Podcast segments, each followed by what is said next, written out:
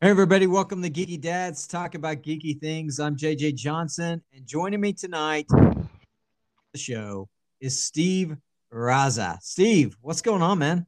JJ, how's it going? Oh, pretty good. Just a typical Saturday afternoon, you know.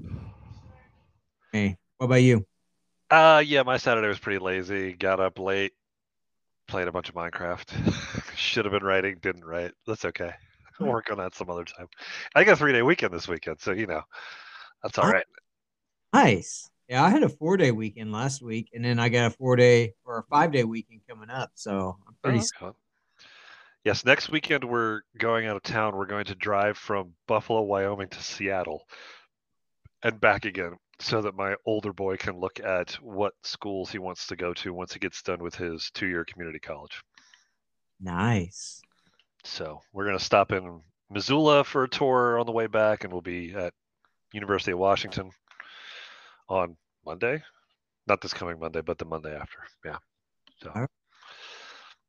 Well, that sounds like a fun trip, man. should be. Never driven that way before. We'll see. All right. So tonight, uh, Steve and I are going to be talking about Daredevil in the MCU, and specifically the now is over on Disney Plus, but uh, specifically the show that came out starting what was that 2016 2015 2015. I was pulling up my old column that I wrote for Enclave Publishing, so I got the details right. Yes, 2015. all Which seemed like forever, but uh, yeah. Yeah, it does, and it seems and and I like you. I, I love this because you know we have been dealing with we've been getting a lot of good films in the MCU. Some that were kind of questionable, but at the same time, this one it it seemed to take that Dark Knight approach. You got something that was a little bit more grittier, a little more dark, and I don't know. For me, I ate it up, and I know you're a huge Daredevil fan too. So I'm very curious to hear about some of your thoughts on these characters and these these couple seasons here. So Well, yeah, you know, it was uh, it was kind of I don't want to say golden age, but it was kind of that time when Marvel was taking a lot of risks by developing these shows with Netflix. You know, they had Daredevil and Luke Cage and Iron Fist and Jessica Jones all kind of running uh, together, really, uh, while they were still while they were doing Agents of Shield over on ABC. But and you know they brought those four characters together in, in the mini series The Defenders. So it was it was really a interesting side adventure to the movies that they were playing with. And you know, there's always questions back and forth. You know, is this canon or is this not? We'll leave we'll leave Kevin Feige to figure that out, I guess. But uh, you know, it's they made a lot of references to the movies here and there. Uh, not big ones, but some aspects were pretty well grounded in them. all right, so let's talk. Let's let's go through some of these characters. Sure. uh, Eight and just you know, obviously there's a little differences from the comic books versus the uh versus the, the film, but Mhm. uh, let's start with Matt Murdock. You know, aka you know Daredevil. You know this blind sort of and then this butt kicking vigilante by night. Um, one of the things I like about, it, especially you know, it shows there because there wasn't in any of these scenes. At least for me, I didn't feel like. But I I love, especially in season one, the flashback scenes. Yeah. Uh, sort of showing the accident, but specifically showing the relationship with two different people. One, his relationship with his father, uh, who was this boxer that always seemed to, I think he was losing for money on purpose.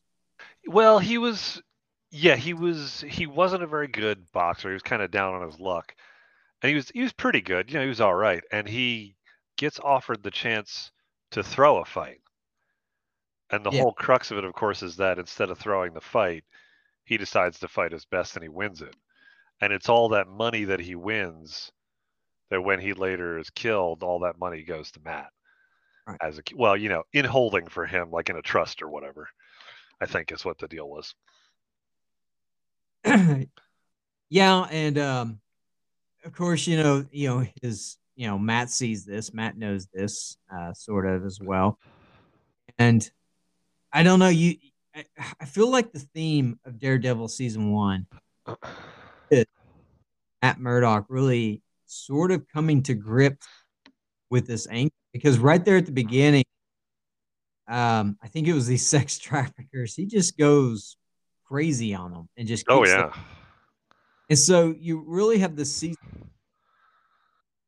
You know, it's dealing with his anger, dealing with uh, some of his his pain, but he's got sort of this mentor that he ends up facing later in the season, uh, coming face to face, and that is oh gosh, is it Stick? Stick. Yes, played by oh shoot now, dang it, I can't remember the actor's name. He's great. He was in Hunt for Red October. Okay, I'm gonna have to look it up now. Yeah, I can't. It of- was the guy was in Hunt for Red October. He was in Aliens, or Alien, I should say. Um, Scott Glenn, that's who it is, who's played like everything, and his character was fantastic. yeah, especially you know, he he wants um, God, it's been so long since I've seen it, but he takes Matt down, or you know, Daredevil Matt down to sort of these docks, and they're looking for I can't remember what they're looking for, but ends up being this kid, hmm and um, Stick ends up killing the kid, and then they end up fighting Yeah, in Matt's living room. Yeah. in his living room. uh huh. And then it's okay. I, I'm trying to remember it. I think he gets this strange phone call at the end, and was asking me. I think it was if he ever left you hanging. Really, Yeah, they kind of set it up for season two with his brief couple of appearances in the season one stuff. Yeah. Um, and that opened it up into a wider world in season two. Wider story world, I guess you could say. No, but I think you know the, the Matt character is great. I mean, I I'd written this whole thing because this is really the only time I don't think it's ever been done since then with any sort of MCU, Marvel, TV or movie property. I mean, this is the only example you ever get of any superhero talking about a Christian faith of any kind. that is true. That is true. I hadn't thought about that, but He's I- there's so much throughout those three seasons. His um his uh, relationship with the priest, Father Lantom, who's like his mentor, also like his mentor, but like the good mentor, Yeah. the one who teaches him how to not be a rage monster, basically. yeah, I actually remember reading that article that you wrote. Um, I believe it was on Enclave. Is that right? Was it on Yeah. All right, so let's kind of move on to the next character. Let's move on to Foggy. Foggy's great. Foggy's just like, you know, he's that kind of sidekick character that is always fun because he's kind of stereotyped. And so he doesn't have to be as serious. I mean, he gets lots of really good serious moments throughout the three seasons, and there is some character development there, especially when he starts dealing with stuff later on, like his own family legacy and stuff like that. But, you know, stuff what's, what's the one I always reference to get a good picture of him? Season two, when they're walking down the street together, and he notices, you know, Matt, of course, is portraying himself as being blind. Uh, he is blind, but, you know, he's acting like a normal blind person would in public. Yeah. And Foggy makes mention that he's got blood on the back of his neck from whatever, you know, fight he was doing the night before. And he starts rubbing it. The, he's, he helps Matt kind of rub it over there. And he's like, he's like, you got to stop this, you know, because Karen Page, their other character, I assume we'll get to, the other character, she's getting real suspicious. Asking questions about you and like, what's wrong? Because you seem like you're injured and tired. And Matt's like, well, what'd you tell her? And he's like, eh, I told her you have a drinking problem. and Matt just burst out laughing. He's like, Foggy, that's terrible. He's like, yeah, it is. and then he goes in this rant about how he, you know, he's upset because he doesn't want to have to cover for him, and he doesn't want to find his friend dead somewhere, and things. But you know, it's just the whole his whole attitude. yeah. Uh, and things like you know when he when he asks Matt at one point when he's mad at him, I think it might be when he finds out his secret at some point, but he gets upset because he thinks Matt's been faking being blind the whole time that they've known each other, and he gives him the finger. He says, "How many fingers am I holding up?" And Matt just kind of sighs and says, "One." but it's that kind of so it's i think it's great because it feels like the writers got to put all that fun stuff you know matt's got some sarcasm and wit to him too but they really saved most of it for foggy yeah and you know foggy foggy really is more than just comedic relief. Some people just kind of that that that character but he is somebody who who matt relies on really heavily. Yeah. And you know you have that betrayal of trust there uh, you know when when foggy actually learns his secret and ends up doing you know getting drunk and doing something stupid himself but uh, uh-huh. so i mean but yeah i like foggy i felt like he was more than just that typical sidekick that's just there to for laughs like that i feel like he really especially in season two uh, him and karen kind of have their own little plot going on over here to the side. And I felt like that, you know, they really, they really developed him in, in a pretty good way. And so I, I really like Foggy. He's one of my favorite characters. Now let's move on to, oh my gosh, I'm drawing a blank on her name, the nurse. Um, oh, Claire. Claire. Yes. Now she's kind of, she's uh, one that tells him, hey, body armor. Um, because she gets tired of stitching him up, and she knows she knows early on uh, what's going on. So, what are your thoughts on Claire? Because she was an interesting character. You know, I thought she was kind of. I liked the character, especially as she got more involved with stuff in season two. And it was interesting to have somebody who was kind of normal and outside of things as a counterpoint to try to talk to Matt about like this is insane and you know the risks he was taking things like that. Although i did feel like at some points in the show one of my critiques was that there was a lot of that going on. There were like a handful of different people to tell him hey you know you got to be careful you got to take it easy this isn't good. And it's like yeah he gets that. Meanwhile stick is over there saying just kill some people it's fine don't worry about it. It's like no we don't do that either.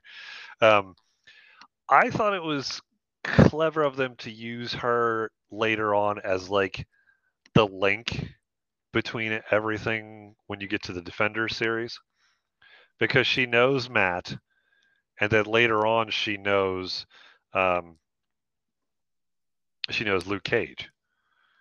And yeah. I forget what her link was to Danny Rand and um, oh, the other character, Colleen Wing, who were in Iron Fist. I forget, but that was kind of like how if you ever watch the Defenders show, that's how they wound up bringing them all together, really. Yeah. So I thought that was an interesting move there.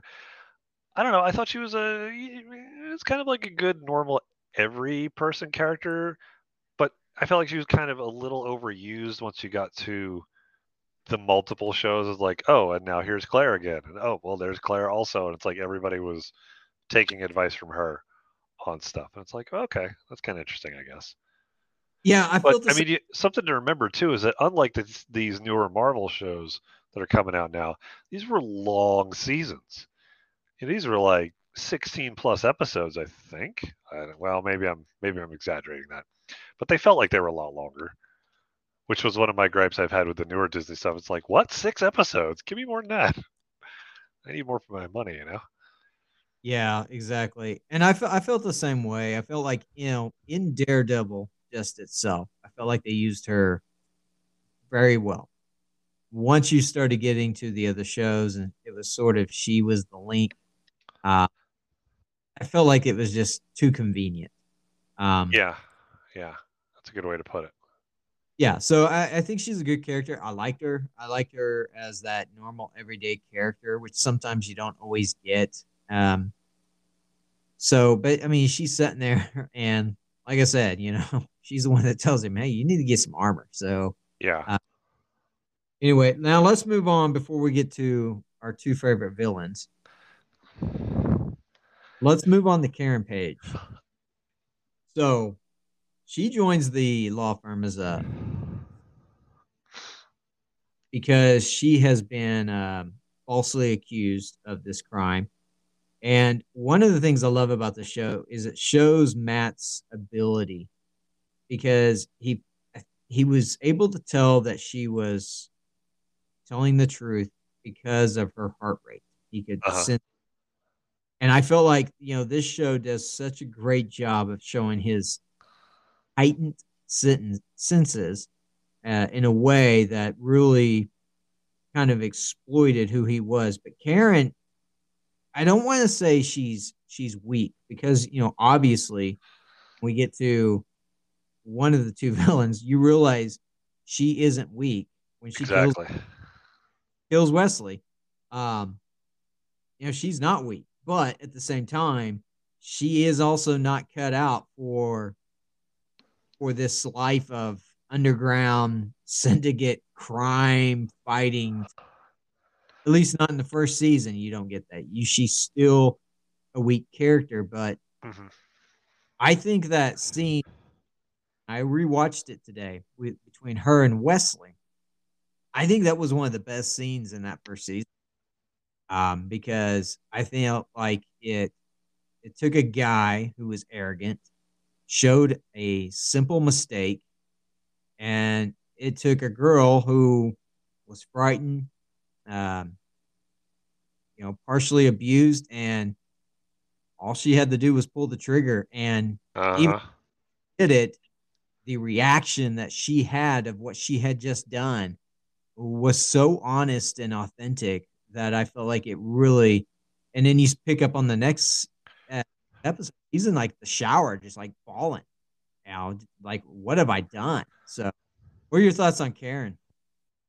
Well, I always liked her character. Now, again, I didn't know very much about the characters coming into this, over than some side now, other than some side knowledge from when my brother was reading some of the later Daredevil comics that were out in the '90s, I think, '90s, early 2000s anyway, so I was familiar a little bit with her story and background, so I knew there was gonna they were gonna get into some stuff about her past, but it was just interesting watching how you know from the beginning she's not telling everybody the whole truth about everything. Um, you know, even trying to trick Matt, which he knows when she's lying a couple times. But it's I always thought it was neat how yeah, that whole bit with Wesley, it's like he's doing the calculation of ah, see, if you intimidate and scare somebody enough, they'll do exactly what you want. But he kind of forgets that there's some people like if you intimidate and scare them enough, they're going to snap, and she snapped. You know, it was like he pulled out the threat, and most people would have been like, "Oh no, he's going to do whatever he threatened to do. I'm not going to back down." But she's like, "Nope." And like you said, it surprises them both. I liked how the character went through a lot of the seasons. You know, there was some there were some times when like with any of those kind of characters, the writers I think leaned a little too heavy into the persona. Sometimes it was like, oh wait, now Karen's in trouble again or something like that. But I didn't feel like it was too bad really. Uh, I liked what they did with her and Frank Castle in the second season and then later in the Punisher show because she played a big role in the Punisher spinoff that they did. Um, so I thought they did good developing her character there. It's almost like she goes in the same kind of similar kind of crusades that Daredevil does, except she doesn't fight. It's like she's doing her own thing to try to bring these to bring these wrongs to light now that she's doing newspaper reporting and stuff like that. But uh, so it's it's they've got this similar kind of thing going on. And whereas he's more direct about his investigating and fighting she's more like behind the scenes i guess you could say. Yeah. Yeah it's pretty it's just pretty neat to see and it's especially neat when the three of them get together because then the writers lean heavily on like them having fun together and ragging on each other and it's it's it just feels really accurate you know yeah i, I felt like the same and, and like i said i I, we'll get the season two discussion here in a minute, but her relationship with Frank Castle, um, kind of put her at odds a little bit with with Matt in some ways. Um, I feel like it it it showed a little bit of empathy. Yeah. Yeah, that's What- a good way to put it. Her character is really good at, at developing that empathy towards other people.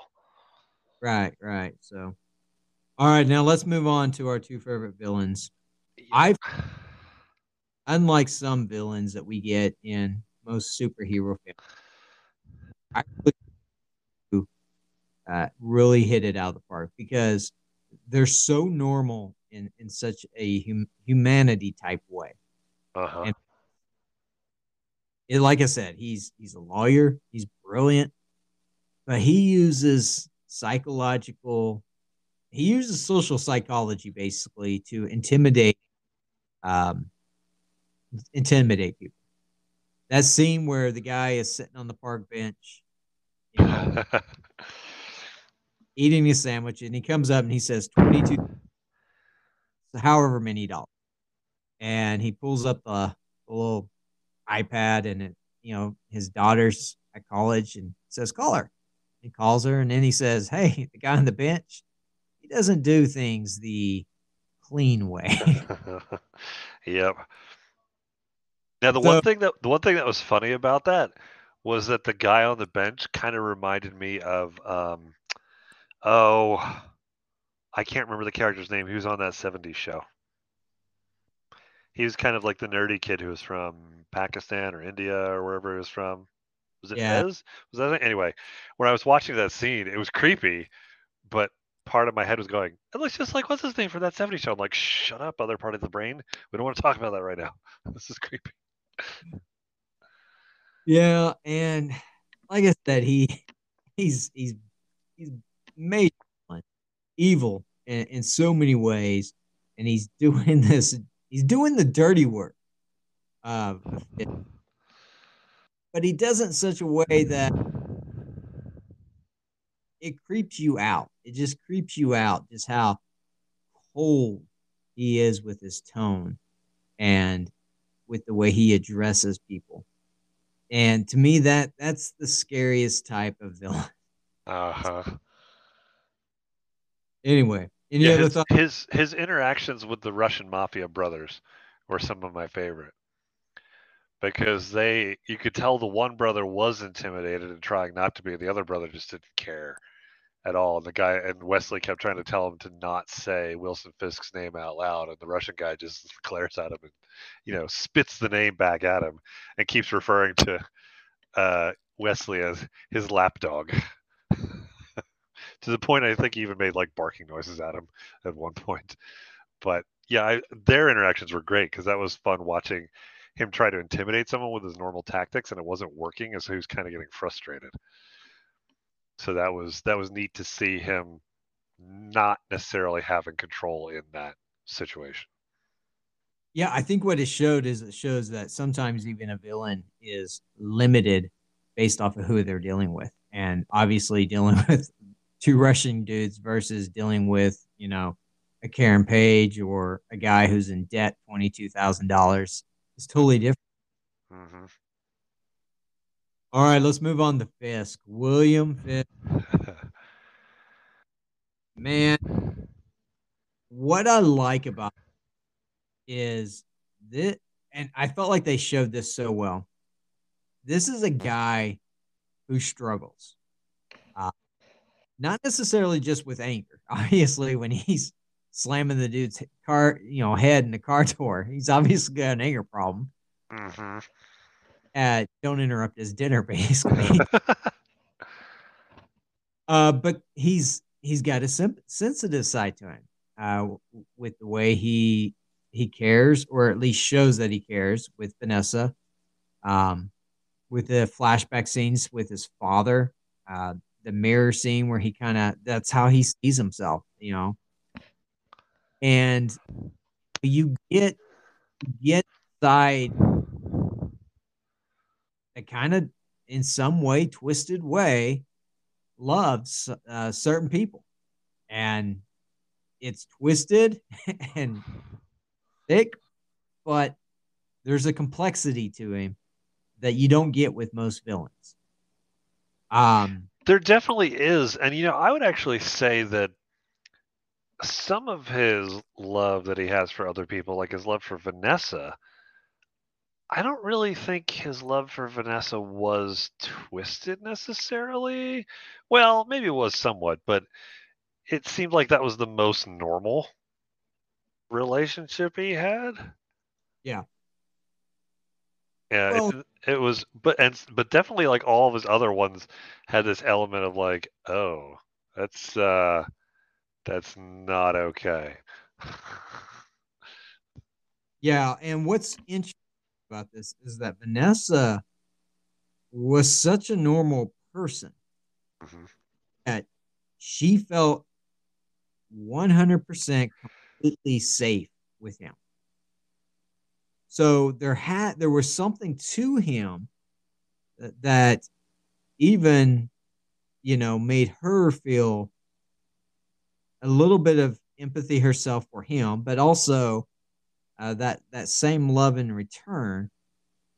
And you know, even though you know she knew there was something more complex going on, if that makes sense. Yeah, that does. That's an interesting way to put it too. All right, so let's get into this season one discussion. Well, we'll try and get through season one and two. I don't know if we'll make it the three, but definitely one and two because there's there. I think they're they're totally different seasons. Oh yeah, many many ways. Um, so season one, you, you don't really know figure out who the who Fisk is until like the third or fourth episode, I think. I think you're right. And I think it was when right before Murdock uh now did he throw one of them off the building, one of the Russian brothers, or was that Fisk? It wasn't I don't know if it was a Russian guy. I think it was a Russian guy. It was yeah, he did throw a guy off into the dumpster. Okay. Oh yeah, well, it was one of the Russian mob guys because then later his buddies uh like gave him a drug so he could recover from his coma, even though it like killed him in the process or something. Right, right. So this was a very simple plot.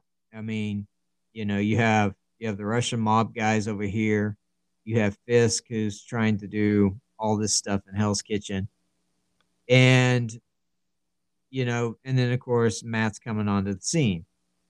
Um and so it's your typical, you know, sort of Hell's Kitchen, Gotham type plot, you know. Oh yeah. Arrow. I'm trying to. Um, I think the, I think what's interesting is when Fisk tells Daredevil, "Look, I admire you. I admire your conviction, but the way you're doing this is wrong. I'm trying to save the city, not you." Yeah, I think that's great how they contrast the two of them, and the difference, of course, is that Matt has boundaries and limits to what he's willing to do, and Fisk has none. Exactly. It's just like He's like, I and he's he's he's upfront about it. He's kind he kind of reminds me of the operative from from the Serenity movie. When he te- when he tells Malcolm Reynolds, he's like, I know I'm a monster. I know what I'm doing is terrible and evil, but I'm doing it to make a better world. And I fully understand that the minute we get that better world, there's going to be no place for me in it whatsoever. Now, Fisk, I don't know if Fisk is on that same wavelength, but he's got that same attitude of like, the ends justify literally any means that I can take. Right, and he shows that when he blows up all. Uh, oh yeah. All, all the, the Russian places, all the drug dens, just blows them all up. I'm like, yep, they have to do it. And Vanessa's like, okie dokie. it's like, wait, what? now, of course, the thing that there was with those bombings is that the older woman uh, who was a client of Matt. Oh, uh, yes. Yeah. Yeah. And so there's that motion, emotional uh, kind of motivation right there for Matt. And here's a guy that deals with anger and he's trying so hard. You see this so much that last minute. Uh-huh. Well, and it's it's what I think is interesting is how much they both lean on the anger of both of them. And it's almost like Fisk has better control of it than Matt does, in a sense. I mean, until you get to the end of the season, of course, and then that shows you how, excuse me, Matt has kind of mastered his, and Fisk is the one who loses control in their final SmackDown, the last episode of the season. I would agree with. I think I think Matt's story arc here in season one is him learning to control his anger in in a way and, and and find that point where he holds back. And you see that with his relationship with with Vlad, uh, and one of the Russian guys, right there. You know, they get to the end.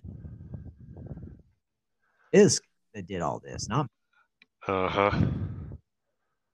Well, so, and, and plus you you I think you start to see glimmers of his control when he rescues Claire from being kidnapped. Which I th- I know lots of people talk about like the hallway fight scene and things like that, but that's like one of the creepiest episodes because for most of that fight against the Russians, you don't even see him he's just in the shadows somewhere and people keep getting picked off left and right like there's a monster hiding like in a typical horror movie or something like that and then claire starts laughing at one point and the bad guys are like ah. yeah i thought that was I, that's one of my favorites from that first season yeah i mean the hallway scene i mean it's fun choreography it's a fun fight scene but mm-hmm. i mean really it's just him breaking in and beating up a bunch of guys yeah uh, but I think the scene that you're talking about are more impactful. It showed the depths of which, of, you know, that he was willing to go to just to rescue her. Uh-huh. You know, that sometimes you don't need to be out front fighting. Sometimes, um, sometimes it's safer to be the devil in the shadows. So, yep, definitely. All right, let's move on to season two discussion because now it is. Uh yeah, the other villain slash hero that we're talking about. One um, of my Marvel characters of all time, and that is the Punisher. Now, before we start, I I went back and started rereading Frank Miller's run on the Punisher or mm-hmm. Daredevil, uh, like 1964 on Marvel Unlimited, and it was it was um, issues 183 and 184. Uh, he brings in Daredevil and the Punisher. And some of the things that that happen within those two issues, you also sort of get some of the conflict within this within this this. So let's get into this. Let's start out with let's just start out with Frank Castle because he brings a different element to this season uh, than we had season one. Yeah, I mean, season two is all about the, you know, kind of, it's kind of addressing the same thing that was going on with Fisk. It's like, you know, Fisk had no boundaries to what he was doing. And here you get a guy who has no boundaries also, but he's technically a good guy. Now, from Matt's perspective, he's, you know, a rogue and has to be stopped. But from Frank's perspective, he's like, well, you're just, what's the phrase he uses is a half measure you know, yeah. he just he just hits guys and they go to jail and then they're back on the street. Frank Castle's I, like, well, I take care of them and then that's it. no more problem. I think the theme in this season is sort of um, morally gray. Yeah. Uh, right absolutism. And I think you see that play out so well. They the rooftop scene where he is sitting there and he's chained and this poor dude is sitting there just waiting. Am I gonna die or what? Uh huh. And I'm sorry. Oh god, I'm drawing the blank on the guy that played him. Um, what's his face from The Walking Dead? Played Shane. Jon Bernthal. Yes, Bernthal. Yep. Uh huh. Uh huh. Nominal job. Oh yeah, he did a great job. He's a great actor. And I think what they did right here at the beginning is they they sort of presented Frank. One one of the things I liked about his his arc in this season is, is you know at first he's kind of presented this this oh I'm this gun loving you know guy and then all of a sudden hey I'm this planty that's just out there shooting people up and then you get to his story. And you get to the part with him and you know Karen and you know court case and all this stuff. And you start what they do is they make you really start to develop a little bit of empathy uh, for for the Punisher mm-hmm. story. And this is something that goes with. He, he, he I mean, he struggled seeing things the way or understand, I guess you could say, in the same way that uh that Karen and probably Foggy do. So, what are your thoughts on Matt's relationship with uh well, I think it's I think it's interesting to see, yeah, like you say, first that conflict, and Matt is trying to say that look, even the scummiest murderer, whoever, has a possibility of being redeemed, and that's his faith element coming to play. Whereas Frank is like, nah, no, they don't. And so that's really where they're being, they're coming to um, loggerheads at each other. What's really interesting is that when you, that guy who, you know, the criminal who is, who Punisher wants to kill and Matt doesn't want him to. And then when Punisher does, later on, you know, the same Father Lantom character gives the sermon at that guy's funeral. And there's nobody at the funeral except for Matt, Karen, and Foggy because yeah. of Karen and Foggy's legal relationship with him there. And so Father Lantom talks about the importance of one, you know, a quote unquote good life versus a sinful life, and even the connections that are made there.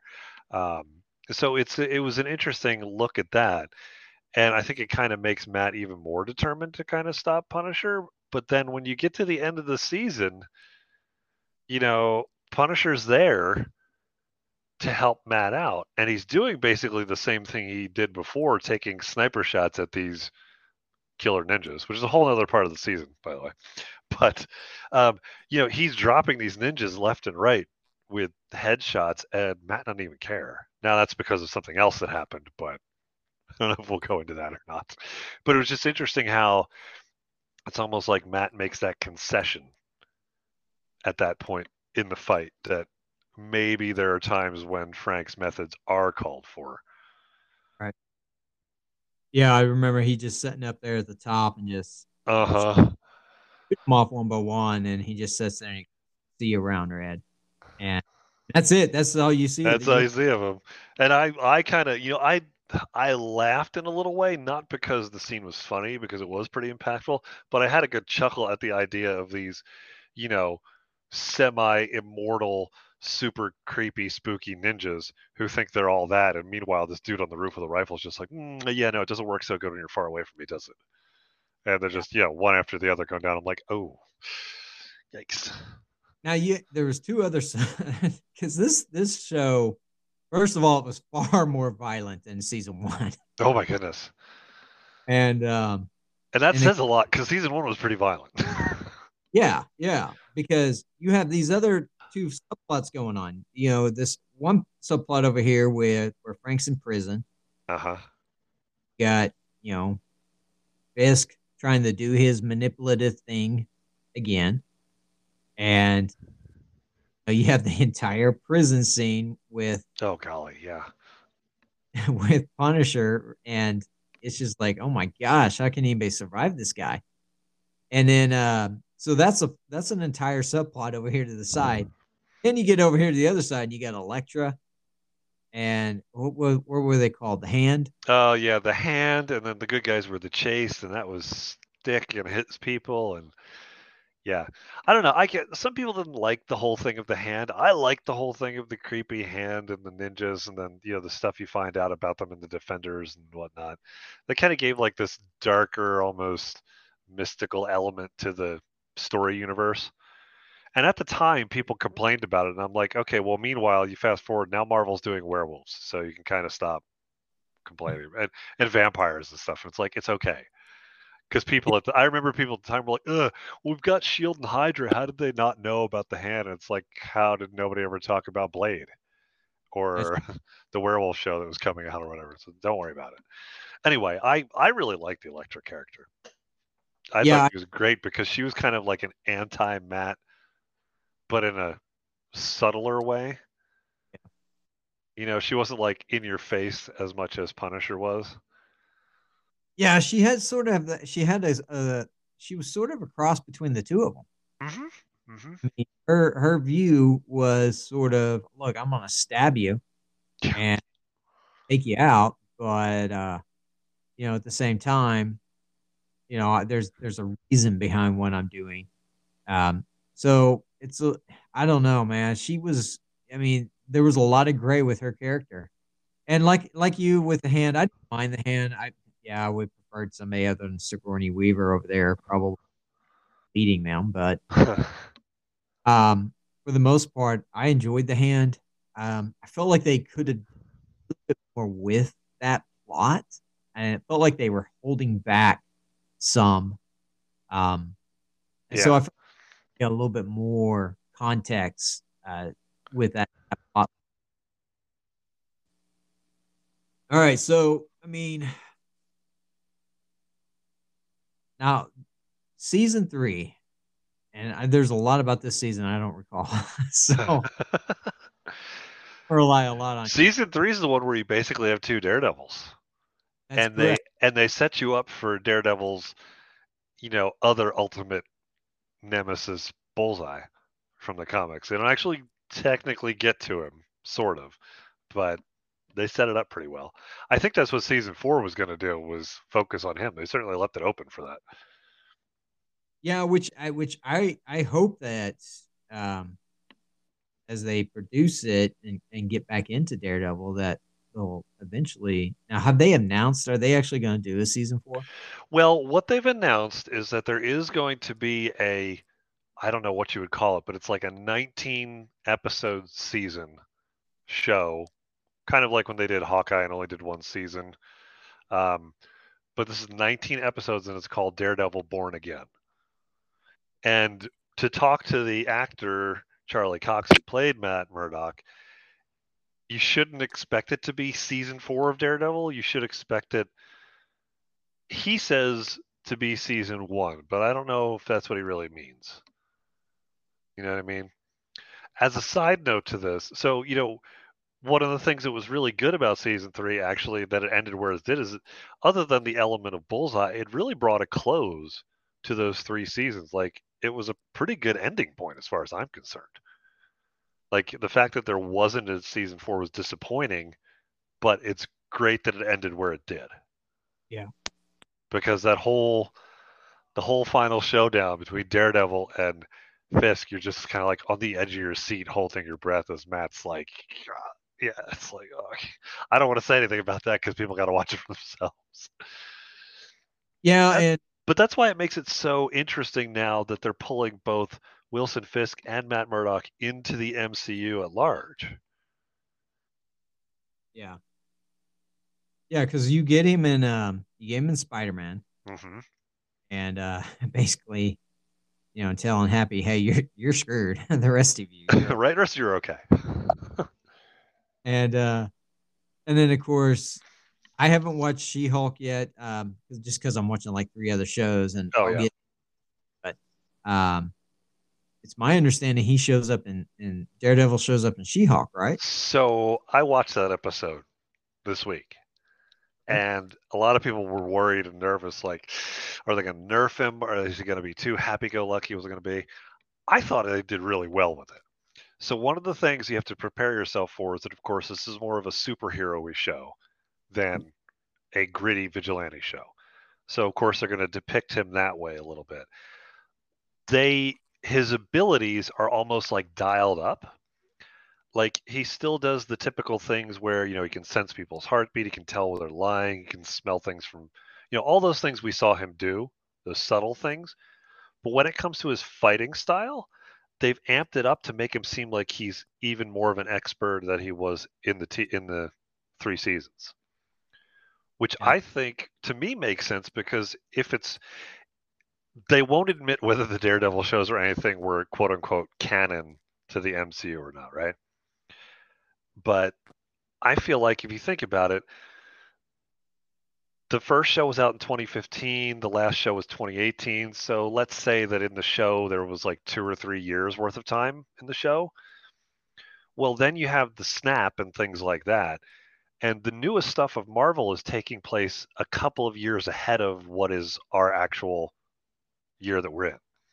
So it's all like 2025 or something like that, I think, you know, as opposed to 2022 or 23. So that means that it's been like you know, it's been five, six years since the events of that show, if they were still considered canon, which would make perfect sense to me then that he's developed his skills even better. His abilities are ramped up. Now, it may just be that they're reinventing him a little bit for the show, and I'm thinking too much into it. But, you know, um, he definitely was more lighthearted, but I wasn't disappointed by that because after three seasons of him being very angsty, I was ready for a happy Matt Murdock. I mean, that was that was my one real critique of the whole show was that as great as all that character development was, there were times I'm like, dude, you need to lighten up. you know. I mean, yeah. even even people who had a lot in their lives happening, like Foggy and Karen, didn't feel to me as beat down as Matt was.